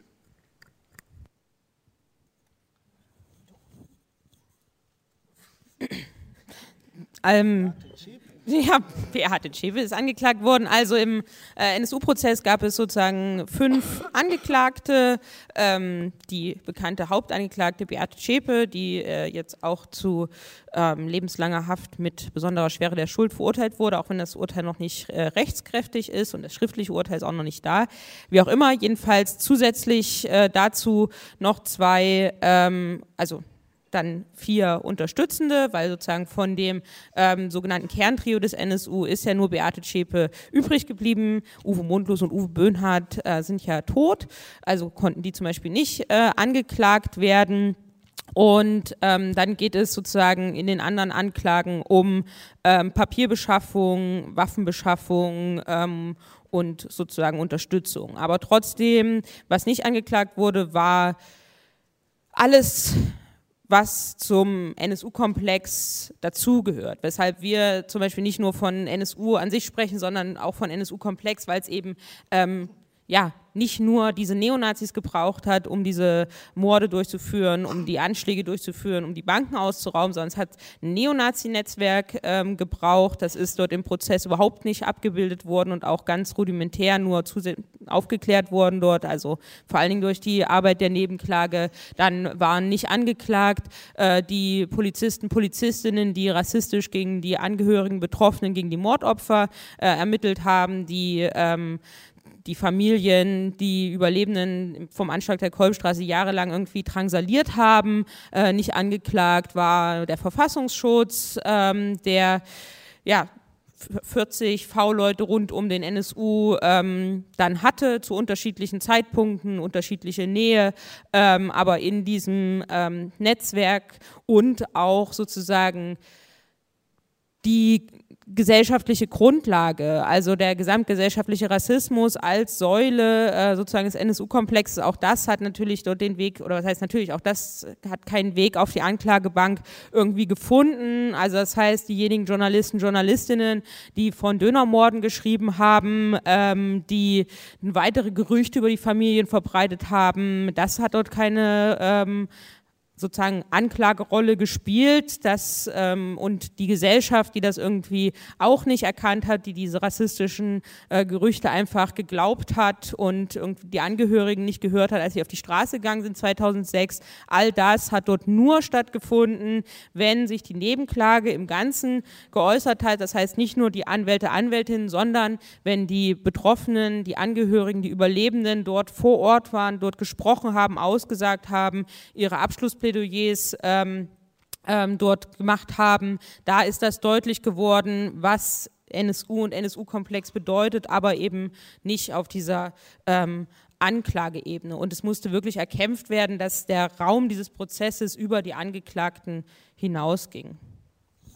Ich will das also jetzt nur juristisch, nicht äh, was da alles sonst noch anzuklagen wäre, nur mal deutlich machen. Es ist im November äh, die Selbstaufdeckung gewesen. Und dann kann man in den Akten nachschauen, wie der Bundesanwalt äh, die Problematik gesehen hat. Und es ist schon zur Jahreswende im Dezember und Januar steht in den Anträgen auf Untersuchungshaft, auf Verlängerung und so weiter, steht schon immer drin eine NSU eine Gruppe von drei Personen mit wenigen Unterstützern. Und zu diesem Zeitpunkt haben das die Akten gar nicht hergegeben. Und ich habe auch andere Leute schon vertreten, auch Linke. Es steht an, wenn man strafverfolgen will, wenn man ein Interesse hat, jemanden einzusperren, dann schreibt man, haben 1, 2, 3 gemeinsam mit weiteren unbekannt gebliebenen Mittätern. Und dann kann man nämlich jeden anderen nachher auch noch reinhauen. Das kann man kritisieren, aber das macht natürlich Sinn. Was man gesehen hat, war, dass spätestens im Dezember des Aufdeckungsjahres 2011 die Bundesanwaltschaft, und das ist natürlich eine politische Behörde, Staatsanwaltschaften sind weisungsgebunden an das, was die, Justizministerien sagen, die Bundesanwaltschaft festgelegt hat, das sollen nur drei Leute sein mit wenig Unterstützern. Alle Unterstützer wussten nichts von den Tatplänen. Das war eine politische Festlegung. Jetzt kann ich die Bundesanwaltschaft verstehen. Die hatten nämlich ein Problem. Da war der Verfassungsschutz drin, da war alles Mögliche drin und die Bundesrepublik war in, war in heller Aufregung. Äh, Deutschland war in heller Aufregung, ist ja nicht mehr nur die Bundesrepublik. Aber ähm, da gab es ein Zeitfenster, da hatten die Angst, dass es an ihren Verfassungsschutz geht. Also das wäre tatsächlich an die Substanz dieses Staates unter Umständen gegangen. Also wollte man der Bevölkerung sagen, nein, wir haben hier kein, äh, kein Problem mit bewaffneten Neonazis, wir haben hier kein Problem mit Mörderbanden, die durch die Gegend sind. Nein, nein, nein, drei, zwei sind tot, die eine sitzt da und der Rest wusste nichts. Das war eine Festlegung und die haben sie durchgezogen bis ins Plädoyer. Da gab es diesen Moment, wo bei der Bundesanwaltschaft aufwinkte, als es um André Emminger ging, zu sagen, der war quasi der vierte Mann. Dann ist der in Untersuchungshaft gegangen Und man hat beim Gericht, bei dem Gericht, was diese, ihn in Untersuchungshaft gesperrt hat, ein Dreivierteljahr später im Urteil gemerkt, da hat sich was getan. Die haben gemerkt, das geht nicht. Und dann haben sie ihm ja mit diesen zweieinhalb Jahren irgendwie die, eine, für das, was sie ihm vorgeworfen haben, ziemlich hohe Strafe und insgesamt eine unangemessene Strafe gemacht, äh, gegeben, weil sie haben gemerkt, wenn wir den hoch verurteilen, so wie es beantragt war, dann geben wir zu, dass der NSU nicht nur drei Personen waren, sondern mindestens vier. Und dann hätte man ja sagen müssen, warum jetzt nicht auch seine Frau, Susanne? Warum jetzt nicht auch der Mitbewohner, der, der die Wohnung angemietet hat, der, der ihnen geholfen hat, die und die Sachen zu besorgen, der, der die Waffe besorgt hat? Und dann ist man zurückgerudert. Und das Problem ist, mit dieser Festlegung am Jahreswechsel 2011-2012 hat man juristisch eines festgeklopft. Man war entweder als Mittäter oder bei Zschäpe, das war juristisch ein bisschen strittig, als Mittäter beteiligt an diesen Straftaten oder man hat nur Beihilfe gemacht und die war für die meisten Sachen damals schon praktisch verjährt weil Kenntnisse hatten wir vor allem über die Sachen, die 98, 9, 2001, 2002, es war jetzt schon 2011. Das ist alles in die Verjährung gegangen. Und das ist eine Unverschämtheit, eine maßlose Frechheit, wenn heute noch gesagt wird von der Bundesanwaltschaft, da läuft noch ein Ermittlungsverfahren. Da, da, laufen verjährte Verfahren und den Rest teilen sie uns nicht mit. Vom Rest wissen wir nichts, was sie da in ihren Akten haben. Das ist abgeschlossen. Und das war abgeschlossen mit der Festlegung, drei Personen, wenige Unterstützer.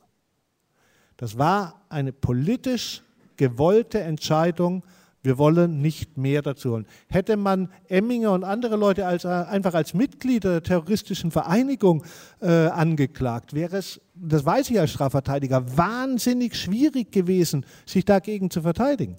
Aber die Anklage, die man gemacht hat, war eigentlich wahnsinnig schwer zu einer Verurteilung zu bringen zu lang. nee, und Axel, ist es nicht auch so, dass ähm, wenn so Ermittlungsverfahren noch laufen, ist es ja auch total schwer für andere Aufklärungsmechanismen, die es in Deutschland gibt, zum Beispiel parlamentarische Untersuchungsausschüsse, auf diese Akten zuzugreifen oder? Naja, diese, diese Unbekanntakte, in die sie alles reingeschmissen haben, ist ein schwarzes Loch, denn aus laufenden Ermittlungen kriegt man keine Akteneinsicht. Das würde ja dann die Ermittlungen gefährden. Es äh, gefährdet den, äh, den Ermittlungszweck und damit sind die Sachen weg und tot.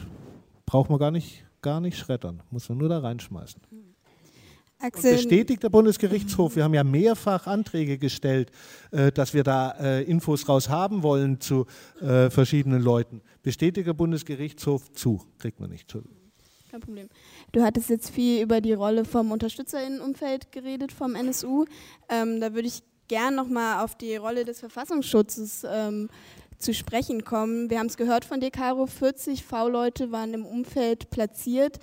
Ähm, was würdet ihr sagen, hat der Verfassungsschutz beim NSU-Komplex versagt? Nee, er hat, er hat ja das gemacht, was er machen sollte. Unterstützende Beobachtung.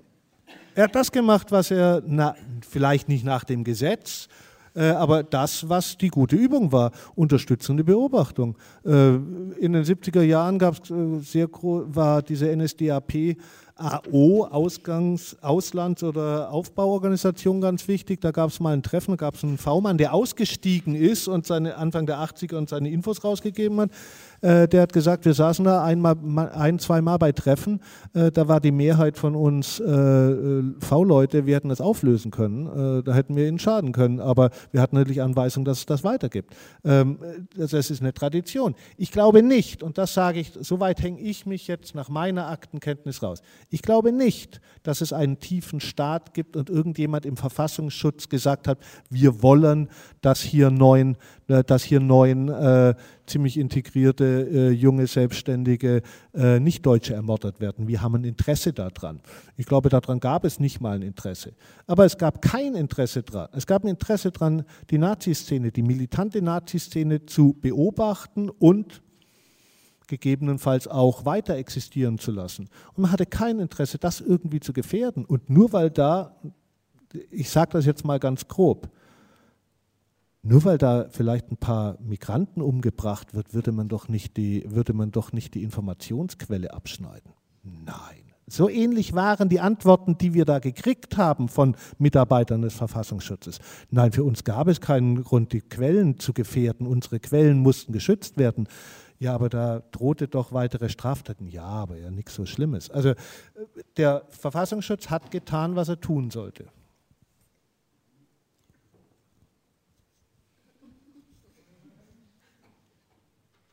Ähm, wie gehen dann die Ermittlungsbehörden mit den Opfern um? Wir haben es jetzt vorhin schon ein bisschen äh, angeklungen. Ähm, genau, da vielleicht auch nochmal zum Thema Rassismus von äh, anderen staatlichen Institutionen. Ich will diese ganzen Beispiele nicht alle nochmal bringen. Ich will nur, es gab eine, eine Ehefrau von, äh, von einem Ermordeten, ähm, die hat sich immer wieder diese Fragen äh, angehört, dass sie verdächtigt worden ist. Dann ist ja auch gesagt worden, er wäre untreu gewesen und so weiter. Und sie sagte dann, ach so, und Sie meinen, ich habe meinen Mann umgebracht und um das äh, besser zu tarnen, habe ich mit derselben Waffe vorher noch drei andere Leute erschossen oder was glauben Sie? Also äh, bei Serientaten sind in der Kriminologie bekannt die einzigen Ausnahmen, wo es keinen Sinn macht, im persönlichen Umfeld der Opfer zu schauen. Also das, auch das lernt man bei der Kriminologie relativ schnell. Serientaten, nein. Und hier war das ja offensichtlich. Ähm, trotzdem hat man ausschließlich, zunächst einmal ausschließlich im Umfeld äh, der Opfer geschaut. Und äh, am Beispiel Keubstraße, wo das ja mit V-Leuten, mit Anheuern eines Imbisses vollständig impertinent gemacht worden ist und auch so erfolgreich, weil die haben die Opfer so durchleuchtet, dass sie natürlich noch beim einen einen Steuerbetrug mitgekriegt haben und beim anderen das und das ist natürlich alles äh, weiter ermittelt worden, egal wie schlecht es den Menschen ging. Äh, das, das war super krass. Den Ursprung davon hat es unter anderem in einem Vermerk. Es war also nicht nur Chili, sondern es war auch ein Vermerk. Da kamen nämlich, waren nämlich zwei Polizeibeamte in der Nähe, die kannten diesen Stadtteil, weil sie immer mal wieder Einsätze hatten, äh, organisierte Kriminalität. Einer von den Hells Angels ist ab und zu zu, so einem, zu dem Friseur gegangen und vorne gab es eine äh, nationalistische türkische Kneipe und hinten gab es Kurden. Und die haben einfach nur einen Bericht geschrieben, wo sie alles, was sie in den letzten zehn Jahren an möglichen oder an Verdacht von Straftaten in der weiteren Umgebung der Kolbstraße mitgekriegt hatten, reingeschrieben haben.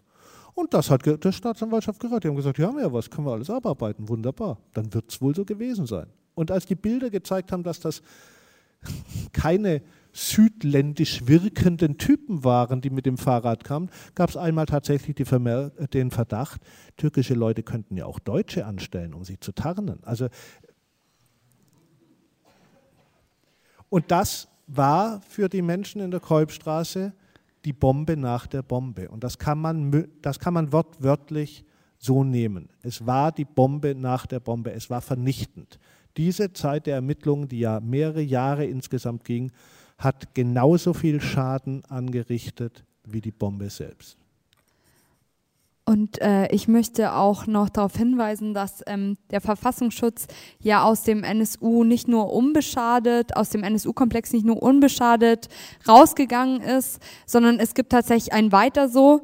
Ähm, und dafür möchte ich zwei äh, Beispiele nennen. Und zwar einmal gibt es den Fall des Neuköllner Politikers Ferhat Kocak. Ähm, also er ist ein Berliner linken Politiker. Ich weiß nicht, ob ihr ihn kennt. Ähm, aber letztendlich hat der Verfassungsschutz sein Leben und das Leben seiner Eltern ähm, ja quasi wissentlich aufs Spiel gesetzt. Und zwar ähm, wurde ähm, er von äh, zwei Neonazis beschattet äh, und die haben einfach einen Anschlag auf ihn ge äh, geplant, beziehungsweise auf sein, sein Fahrzeug und äh, das haben die durchgeführt und es stellt sich heraus, dass der Verfassungsschutz von allem wusste, weil die nämlich überwacht wurden. Die Telefongespräche wurden überwacht und es wurde nicht eingegriffen. Sondern die Nazis konnten diesen Brandanschlag ausüben. Sein Auto ist abgefackelt und äh, das Auto stand unter so einem Carport direkt am Haus. Das, oder wie das heißt, ich weiß nicht, äh, dieses Garagendach Dings einfach so ein gebautes. Ja, und das hat Feuer gefangen und es hätte aus, das wäre weitergegangen, ähm, wenn Ferhat nicht aufgewacht wäre und das Feuer bemerkt hätte. Äh, und daneben war gleich ähm, irgendwie so Gasleitungen und so weiter. Also die, das Haus wäre einfach in die Luft geflogen. Und ein anderes Beispiel ist, und äh, da bin ich wieder bei meinem Hannibal-Komplex, den ich sehr ernst nehme. Ähm, ich hatte jetzt auch eine Veranstaltung mit Martina Renner vor äh, einer Woche in München, deswegen bin ich da vielleicht auch noch gebrandmarkt. Aber ähm, im Hannibal-Komplex ist es ganz spannend. Es gibt nämlich auch einen ähm, Menschen, äh, den Ringo L., den kennen wir, äh, weil er äh, der Kollege ist äh, oder war besser gesagt von Michelle Kiesewetter, die ja auch vom NSU ermordet wurde und äh, der heißt jetzt Ringo M. Ähm, und Ringo M hat auch UNITA mitgegründet. Also UNITA hat sich eigentlich zweimal gegründet. Es gab ähm, 2016 so eine Neugründung und dann ist die Struktur nach Bavü gegangen, nach Stuttgart und da war Ringo M eingesetzt und zwar vom Verfassungsschutz. Ähm, und alles, also alles, was wir heute wissen, es deutet einfach krass äh, darauf hin, dass der Verfassungsschutz auch da wieder sehr nah dran war. Und äh, es zeigt sich, Einzelne werden vielleicht vor der Tat kurz gestoppt, aber auch nur, wenn man es eigentlich, wenn die Öffentlichkeit davon mitbekommen hat. Denn Franco äh, A hat ja diese Waffe äh, hat eine Waffe im Wiener Flughafen versteckt und das ist nur rausgekommen, weil eine ähm, Putzkraft gemerkt hat, dass auf der Toilette irgendeine Platte lose war oder wo der das halt reingetan hat. Und dann hat man da eine Kamera aufgestellt in der Hoffnung, dass der, der die Waffe dort deponiert hat, zurückkommt. Und der kam dann auch. Und so ist das Ganze, hat das Ganze angefangen. Und dann gab es eben Ermittlungen gegen Franco A. Dann hat man gemerkt, oh, da ist noch ein äh, rechtsradikaler Rechtsanwalt auch noch am Start. Ähm, und dann äh, gab es diese ganzen Enthüllungen. Und diese ganzen Enthüllungen gab es aber ja eigentlich gar nicht vom Generalbundesanwalt, sondern ich zum Beispiel habe mein ganzes Wissen zum Hannibal-Netzwerk aus der Taz, äh, die da sehr viel investigativ ähm, recherchiert hat.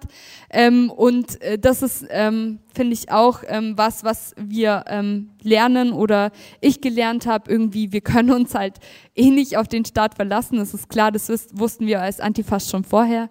Aber ähm, auf wen ich mich verlasse, sind äh, kluge und gute äh, Antifa-Rechercheure und investigative Journalistinnen. Genau, was sich zeigt, ist sozusagen, Quellenschutz geht vor Opferschutz. Da wird jetzt in Neukölln nochmal diskutiert, ob man das vielleicht nicht andersrum machen sollte. Hätte schon nach dem äh, Selbst Selbstentragung des NSU der Fall sein müssen, hätte schon viel früher sein müssen, auch so in so einer Grundanlage. Ähm, und auch diese behördlichen Ermittlungen gegen das äh, Umfeld und gegen die Angehörigen, gegen Betroffene, gegen Mordopfer, auch das zieht sich ja durch. Ne? Erstmal sozusagen diese Logik, okay, man guckt äh, im Umfeld okay, aber wenn man dort nichts findet, muss man halt woanders hingucken. Das ist ja im NSU-Komplex nie passiert. Aber das sehen wir auch ähm, beim Mordfall Walter Lübcke. Was so ein bisschen in Vergessenheit geraten ist, ist, dass nämlich dort die Ermittlungen auch so gelaufen sind. Ja? Es haben von Anfang an Leute irgendwie gesagt, also immerhin war diesmal sozusagen äh, JournalistInnen und Zivilgesellschaft sozusagen am Start, zu sagen, okay, der ist Vor allem NSU-Watch? Naja, ähm, wie auch immer, jedenfalls ähm, haben gesagt, hier, das könnte ein rechter Mord sein, weil der ist ja von rechts bedroht worden. Was hat die Polizei gemacht? Die haben erstmal Gerüchte verbreitet, hm, da sind irgendwie so junge Männer am Start, wir glauben eher, dass es ein persönliches Motiv hat. Und nur durch diesen DNA-Fund und sozusagen die Spur zu Stefan Ernst, äh, dem mutmaßlichen Mörder, ähm, wissen wir jetzt, okay, das war höchstwahrscheinlich ein rechter Mord, also haben es ja noch nicht gerichtsfest, aber ne, das zieht sich einfach so durch. Und der, auch der Mord an Walter Lübcke ist ja nur rudimentär aufgeklärt, weil auch dort ist die Vermutung, da springen halt allerlei V-Leute rum und ähm, da möchte man halt nicht rangehen. Und was sozusagen im größeren Rahmen total wichtig ist, dieses massive, also dieses Verhalten der Behörden, das zieht auch weitere Opfer einfach nach sich. Diese Nichtaufklärung, die Nichtaufdeckung von den Neonazi-Netzwerken, dass sie nicht entwaffnet werden, dass denen nicht die Grundlage entzogen wird, das bedeutet, es gibt die Gefahr von weiteren rechten Morden, rechten Anschlägen und so weiter und so fort. Und das ist ja auch ein Umgang mit zukünftigen Betroffenen ähm, und Opfern, wo die Behörden ähm, aber auch die Gesellschaft offensichtlich in, Kauf nehmen möchte, dass das passiert, dadurch, dass man da nicht äh, dem die Grundlage auf verschiedenen Ebenen ähm, entzieht. Und die Morde, die wir jetzt erleben, den Mord an Walter Lübcke und wie Patti es schon gesagt hat, auch äh, der Anschlag in Halle, das sind auch Konsequenzen daraus, dass das Netzwerk des NSU nicht aufgedeckt wurde, dass das nicht komplett aufgedeckt wurde und ähm, dem die Grundlage entzogen wurde und Halle auch eine Konsequenz daraus, das OEZ-Attentat äh, nicht ordentlich aufgeklärt wurde. Auch das hat Vorläufer und so weiter und so fort. Und solange man nicht bereit ist, da wirklich mal an die Substanz zu gehen, und da müsste sich gesellschaftlich wirklich einiges ändern und nicht nur behördlich, ähm, solange nimmt man das einfach in Kauf, dass es weiterhin diese rechten Gewalttaten und rechten Terror gibt und das ist ja auch ein Umgang mit ähm, potenziellen Opfern. Also so einen kleinen Widerspruch hätte ich schon, aber nur in der ich glaube, dass du recht hast, dass das aber viel zu stark der Blick auf den Staat als Akteur von Repression, von äh, Verfassungsschutz und so weiter ist und was anderes aus dem Auge lässt. Äh, wir hatten in den 50er, 60er Jahren Anschläge oder auch 70er Jahre Anschläge auf die Mauer an der Grenze. Äh, da gab es keine ernsthafte Strafverfolgung. Warum? Ich meine, in der BRD gab's, äh, haben sich die Politiker ja überboten in der Hetze gegen die äh, Deutsche Demokratische Republik. Es gab überhaupt kein Interesse da, jemanden wirklich strafzuverfolgen. Es gab in äh, Italien, Südtirol äh, Bombenanschläge ähm, da gab es sogar Fälle, dass Leute in Italien verurteilt worden sind und von Deutschland nicht ausgeliefert worden sind. Österreich hat eine ähnliche Geschichte drin. Es gab, ich kann mich noch erinnern, da war ich noch relativ jung, es gab die Bombenanschläge zum Zeitpunkt der äh, Ausstrahlung der Sendung Holocaust. Äh, was da ermittelt worden ist oder nicht, aber dieser, dieser Bruch, dieser Bruch durch die deutsche, westdeutsche Gesellschaft äh, ob man nun es gut fand, dass das Thema auf die äh, auf die Shoah, auf die Verantwortlichkeit der Deutschen gerichtet wird oder ob man das äh, möglichst wegbomben wollte aus dem Programm. Das war ja nicht nur Nazi-Problem. Jetzt überspringe ich ein bisschen, man könnte das weitermachen, aber die Flüchtlingswelle und äh, es gab die erste in, äh, in, der, in der BRD, die erste äh, Brandanschlagswelle Welle mit Toten Anfang der 80er und dann nochmal getoppt äh, Anfang der 90er natürlich nach der Wiener Vereinigung.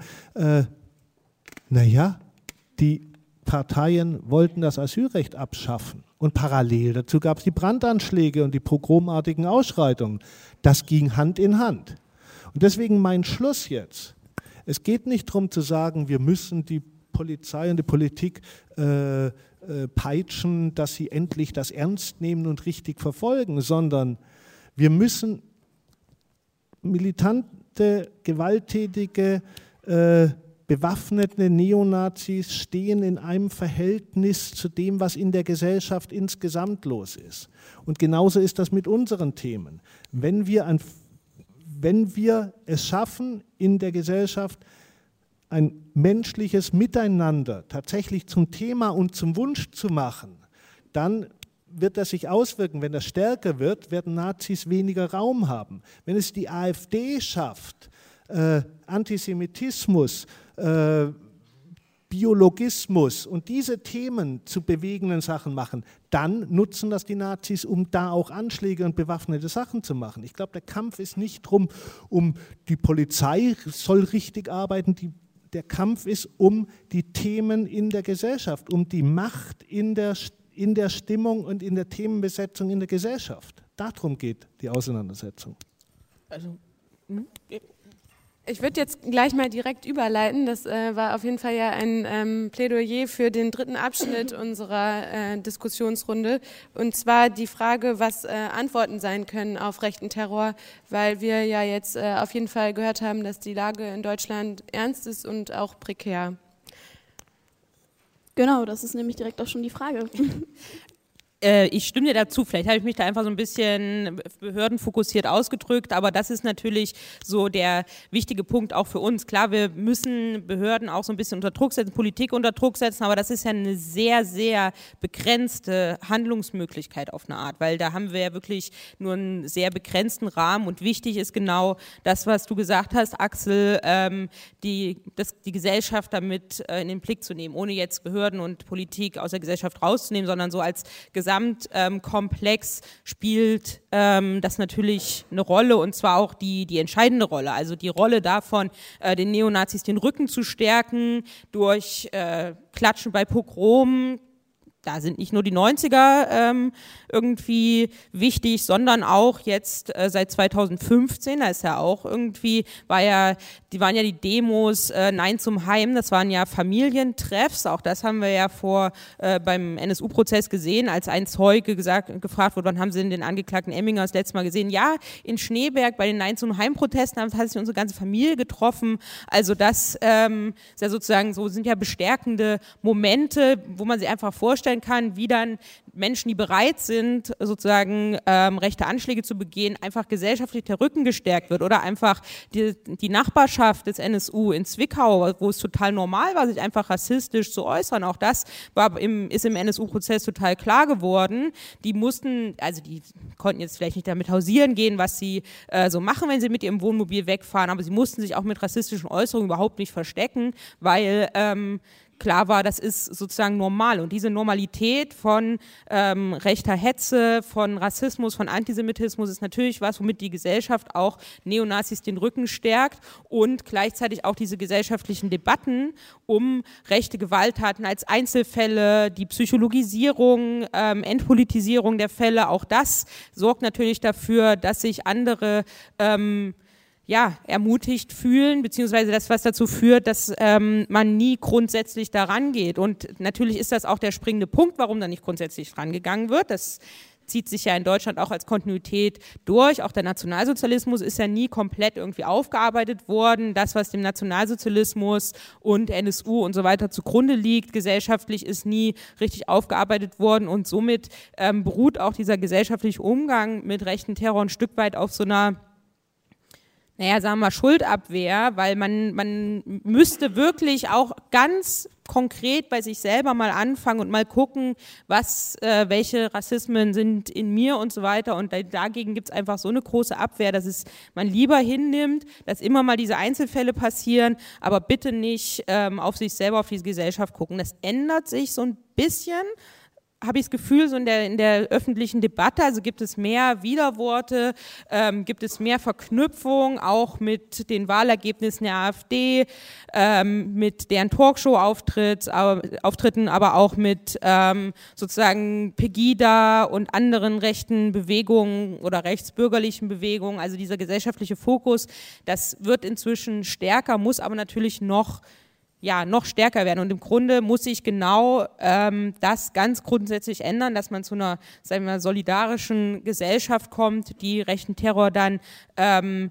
den die Grundlage entzieht, so weil wir alle, würde ich sagen, spielen halt eine Rolle ähm, oder haben auch eine Rolle im NSU-Komplex gespielt, dadurch, dass wir das nicht äh, verstanden haben, was da los war, obwohl es eigentlich sehr offen zutage lag und das kann man jetzt eben umdrehen, dass man diese Rolle nicht mehr spielen möchte und es klappt ja auch. Also dass man sozusagen beobachtet, was passiert und das auch benennt. Ähm, es hat ja inzwischen so eine gewisse äh, Dynamik, also das ähm, funktioniert schon, aber trotzdem die, die Bereitschaft, da wirklich mal grundsätzlich was zu ändern, um rechter Gewalt den Grundsatz, äh, den Boden zu entziehen, schwierig, aber das ist halt der Punkt, warum es auch nicht funktioniert. Aber ich glaube, deswegen machen wir ja auch alle, du Axel ja auch, ähm, Bildungsarbeit. Deswegen sitzen wir heute hier und sprechen darüber und schauen uns eben an, wie sind die Strukturen, wie sind die Fälle und halten uns vor, okay, wir haben bei NSU nicht zugehört. Wir haben nicht zugehört, als die Betroffenen, die Familien gesagt haben, kein zehntes Opfer. Die Bullen haben nicht darauf gehört, als sie gesagt haben, hey, ermittelt gegen Nazis sondern haben zum Beispiel Axel zu Axels Mandanten Psst gesagt, ja. Ähm, und aber heute wissen wir das und wie Caro gerade gesagt hat, ja, dieses Wissen wird angewendet und ist auch gut. Und ich glaube, das ist echt ein Auftrag, den man geben kann. Jedes Mal, wenn ihr hört, irgendein Scheiß, weiß ich nicht, irgendein Laden, Dönerladen, was ist, ich wurde angegriffen, ist auch nur Sachbeschädigung. Wir, wir dürfen nicht nachgeben und auch sagen, okay, das dass es könnte oder bis nicht alles aufgeklärt ist, muss da ein rechtes Motiv gedacht werden. Und da müssen wir nicht auf die Behörden warten, da warten wir nicht auf die Behörden, sondern das können wir selber erkennen. Wir können selber recherchieren, wir kennen die Fressen so, ja, da haben wir unsere Antifa-Skills. Wo wir, glaube ich, noch, was Caro auch meinte, besser werden müssen, ist zum Beispiel Vernetzung. Vernetzung in migrantische Communities. Ja, da auch, ähm, ja, Räume zu schaffen, wo wir uns überhaupt austauschen. Und da muss ich sagen, äh, kann ich schon ein paar lobende Worte für das Tribunal NSU-Komplex auflösen finden. Es hat jetzt äh, in Chemnitz stattgefunden, wir waren auch dabei. Ähm, und es ist, war schon so ein Raum, wo man anders zusammengekommen ist, auch mit Communities von Ort, mit Menschen, die betroffen waren von diesem rechten Terror, der jetzt gerade in Sachsen auch massiv abgeht, ja, die dort gesprochen haben auf der Bühne, wo wieder neue Verbindungen entstanden sind, wo man sich zuhört. Und ich glaube, das ist eine richtige Perspektive. Das ist das, was wir auch ja ernst nehmen müssen, wo wir hin müssen. Und ähm, dann die ganzen anderen Sachen, die wir, glaube ich, auch gut machen. Also man kann sich auch mal auf die Schulter klopfen. Ich glaube, so eben was NSU Watch äh, gezeigt hat, ist ja auch, und ähm, wir sind da nur mit draufgesprungen als Kampagne, kein Schlussstrich, auf die Arbeit von der Nebenklage, von NSU Watch, von den Betroffenen, ja. Kein Schlussstrich war klar es ist scheißegal, dass der, das Gericht äh, quasi ja einfach abgesegnet hat, das Unterstützungsnetzwerk, egal. Weil wir alle wissen, nee, da gibt's diese ganzen Leute, das wissen wir alle. Und äh, deswegen hatte das Gericht da keine Deutungsmacht. Und das ist was, was sehr gut ist, wo wir weitermachen müssen, wo wir dran festhalten müssen. Ähm, und wir haben da auch noch viel zu tun. Es geht weiter. Ja, es muss auch gedacht werden. Also würdiges Gedenken ist auch eine Aufgabe von uns. Und die alten Fälle reinzugucken, es lohnt sich. Also wir in Bayern, wenn ich jetzt zum nächsten Punkt schon langsam überleiten kann, ähm, weil wie, es gibt auch noch so dieses Thema, also ich will, will jetzt auch mal sagen, was machen, was mache ich jetzt hier eigentlich auf dem Podium noch, ja? Kein Schlussstrich, okay, war eine Kampagne, könnte man sagen, ist vorbei. Nee, aber wir nehmen das schon ernst mit dem kein Schlussstrich, weil ähm, wir versuchen gerade in Bayern darauf hinzuwirken, dass es einen zweiten Untersuchungsausschuss gibt. Warum? Es gibt Untersuchungsausschüsse, viele, die sind ziemlich scheiße gelaufen. Aber es gibt auch viele Untersuchungsausschüsse, die sehr gut laufen.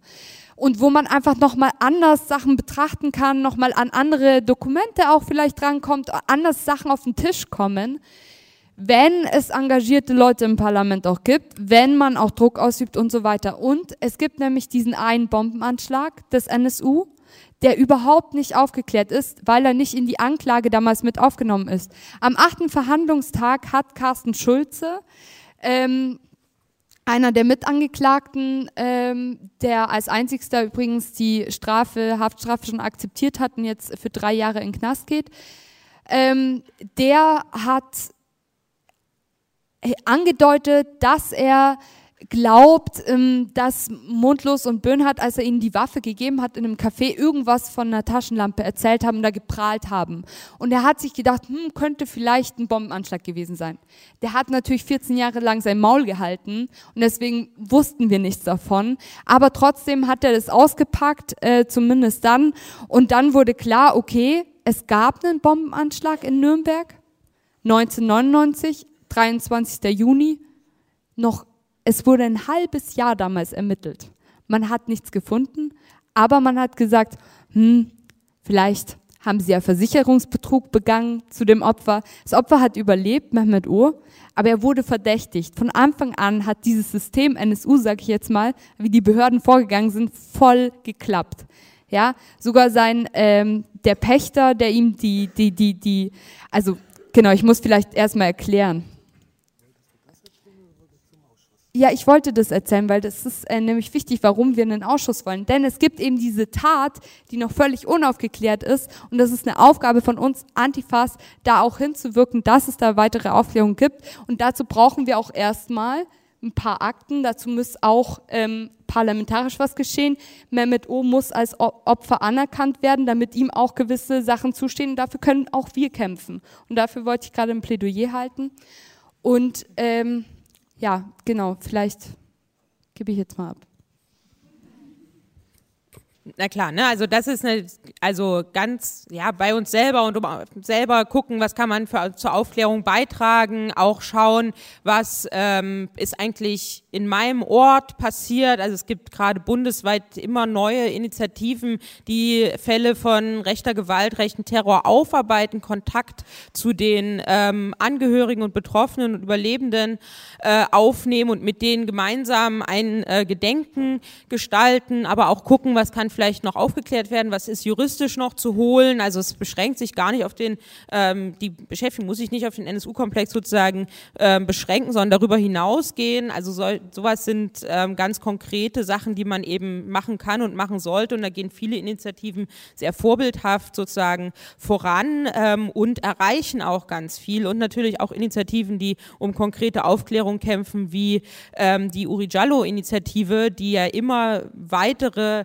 Gutachten sozusagen erreicht, ähm, immer weiter Aufklärung erreicht durch zivilgesellschaftliche Aufklärung und das sozusagen da äh, vorangeht und zeigt, wie man selber auch außerparlamentarisch, außerbehördlich um Aufklärung kämpfen kann. Aber trotzdem können wir ja die ähm, Behörden, die Parlamente nicht aus ihrer Verantwortung entlassen und auch da muss eben um konkrete weitere Aufklärung gekämpft werden. Also das heißt, das geht um Handlungsmöglichkeiten auf einer ganz ähm, breiten Ebene und ähm, die man mit unterschiedlichen Wissensstand machen kann, die man mit unterschiedlichen Möglichkeiten machen kann. Also es haben ja nicht immer alle die gleichen Möglichkeiten, aber eben trotzdem alle in diesem Bereich äh, Handlungsmöglichkeiten und das ist da total wichtig. Und Druck ist da immer, also es kommt es ist noch nicht genug rausgekommen. Wir haben einfach noch nicht alle Antworten und es gibt auch einfach nicht genug gesellschaftlichen Druck. Aber immer dann, wenn es gesellschaftlichen Druck gab, sind auch Dinge durchaus ins Rollen gekommen, ähm, mussten sich Städte, Gemeinden, Parlamente verhalten, Untersuchungsausschüsse einsetzen, ähm, gab es mehr Aufklärung. Also das ähm, ist wirklich unerlässlich und gab es leider zu wenig. Aber man sieht, da äh, kann man durchaus immer noch was äh, erreichen. Okay, dann jetzt als letzte Frage. Ähm, wir nähern uns dem Ende. Ähm, einmal noch mal kurz, was lernen wir aus dem NSU-Prozess?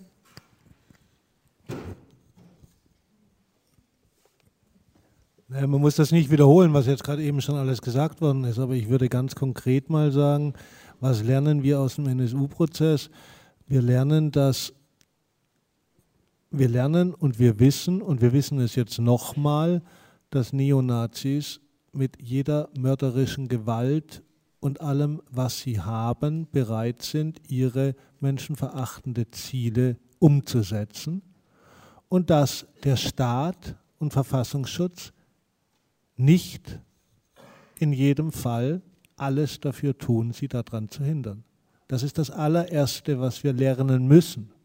Das sage ich so ausführlich, weil das haben wir nicht immer geglaubt. 96 ist aus dem Bereich von autonomen Antifas ein super tolles Recherchebuch über Nazi-Szene gemacht worden, mit einem Vergleich zu, mit einer, mit einer Vergleich im Vorwort zu dem, was in Österreich gerade mit diesen äh, Briefbombenanschlägen geschehen war. Und da schreiben wir tatsächlich, dass so etwas in dieser Form nicht möglich wäre in Deutschland, weil die deutsche entsprechende Nazi-Szene zu stark mit V-Leuten durchsetzt ist das der Staat nicht zulassen würde. Und ich meine, das war die durchaus linksradikale autonome Antifa. Ja, wir alle müssen lernen, wir dürfen gar keine Hoffnung und Vertrauen darin haben. Nicht nur wenig, sondern gar keine. Die lassen, die machen.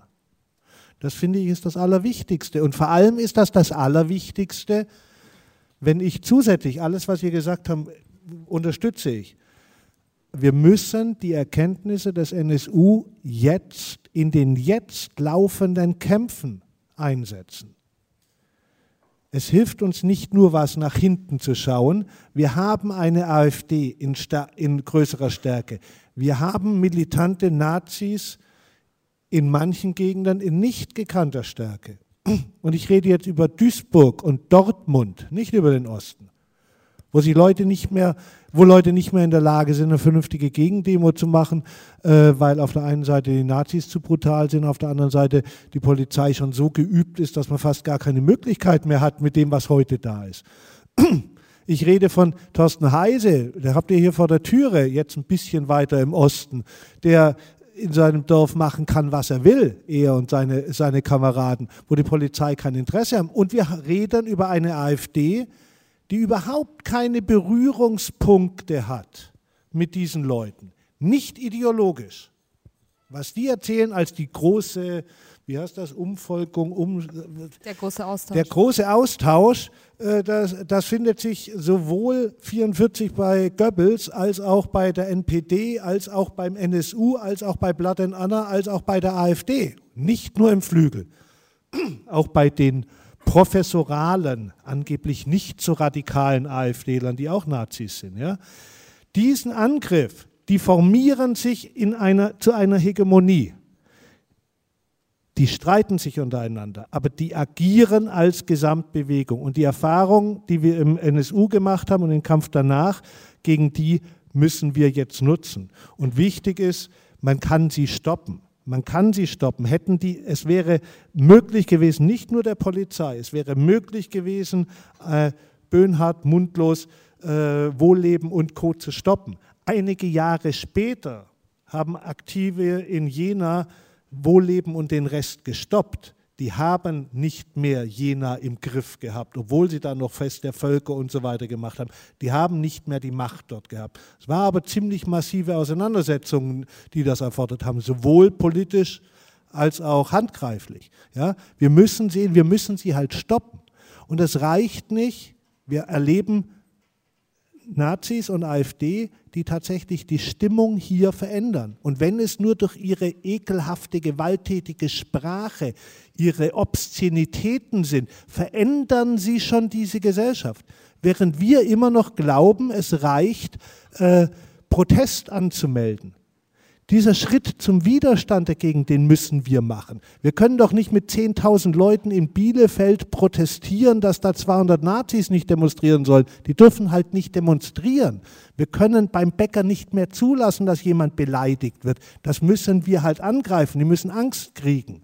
Wir haben heute in der Auseinandersetzung mit Rassismus und glaube ich, eine bessere Situation als 93, 94, wo es niemals 50 Prozent der Menschen gewesen wären, die, Geflüchteten die dafür gewesen wären, dass Geflüchteten geholfen wird.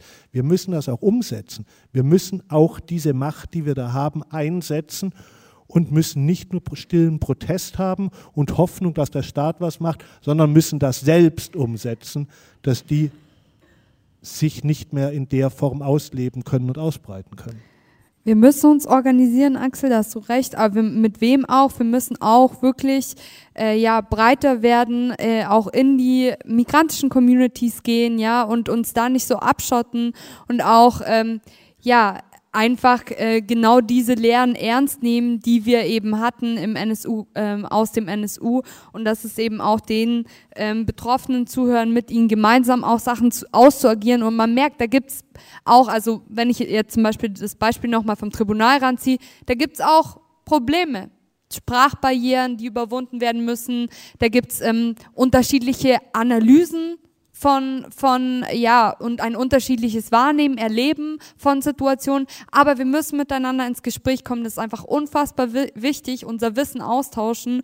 Ja, und danke, dass ihr hier alle da seid weil ähm, das zeigt, ihr macht das auch. Also ihr löst, ich finde, jede Veranstaltung, die ich zur NSU mache, ist für mich so ein bisschen dieses Versprechen, kein Schlussstrich einlösen. Deswegen danke an euch, dass ihr da seid. Macht weiter Veranstaltungen, ladet Caro ein, ladet Axel ein, ladet mich ein, ladet die Betroffenen ein.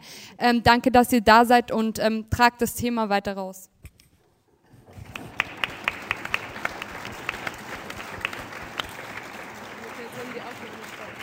Also ich kann mich da sozusagen meinen VorrednerInnen äh, nur anschließen. Also ähm, natürlich sind wir auf eine Art ohnmächtig, aber auf eine andere Art überhaupt nicht. Und das muss man eben auch ernst nehmen als Handlungsoption. Und was wir sozusagen in unserer konkreten Arbeit feststellen, ist, es macht einen Unterschied, ähm, wenn also wie gesagt, das muss ja nicht jeder machen. Es macht einen Unterschied, wenn wir Prozesse beobachten. Es macht einen Unterschied, wenn wir Untersuchungsausschüsse beobachten. Es macht einen Unterschied, ob wir da sind oder ob wir nicht da sind. Also es gibt, äh, und weil man nämlich nicht nur beobachtet, man interveniert auch. Es gab eine Prozessbeobachtung auch in Hamburg. Da ging es um einen Anschlag, der von der Polizei als nicht politisch getitelt wurde, der aber ganz klar, der Anschlag am S-Bahnhof Veddel, der aber ganz klar einen rechten Hintergrund hatte. Und da gab es auch eine Gruppe, die hat von Anfang an die Informationen aufbereitet hat Öffentlichkeitsarbeit gemacht, hat den Prozess beobachtet, hat von dort aus Öffentlichkeitsarbeit gemacht und äh, am Ende kam kein Zeitungsartikel mehr äh, oder allen Antifaschistinnen war klar, alle interessierten Menschen war klar, das ist ein rechter Anschlag.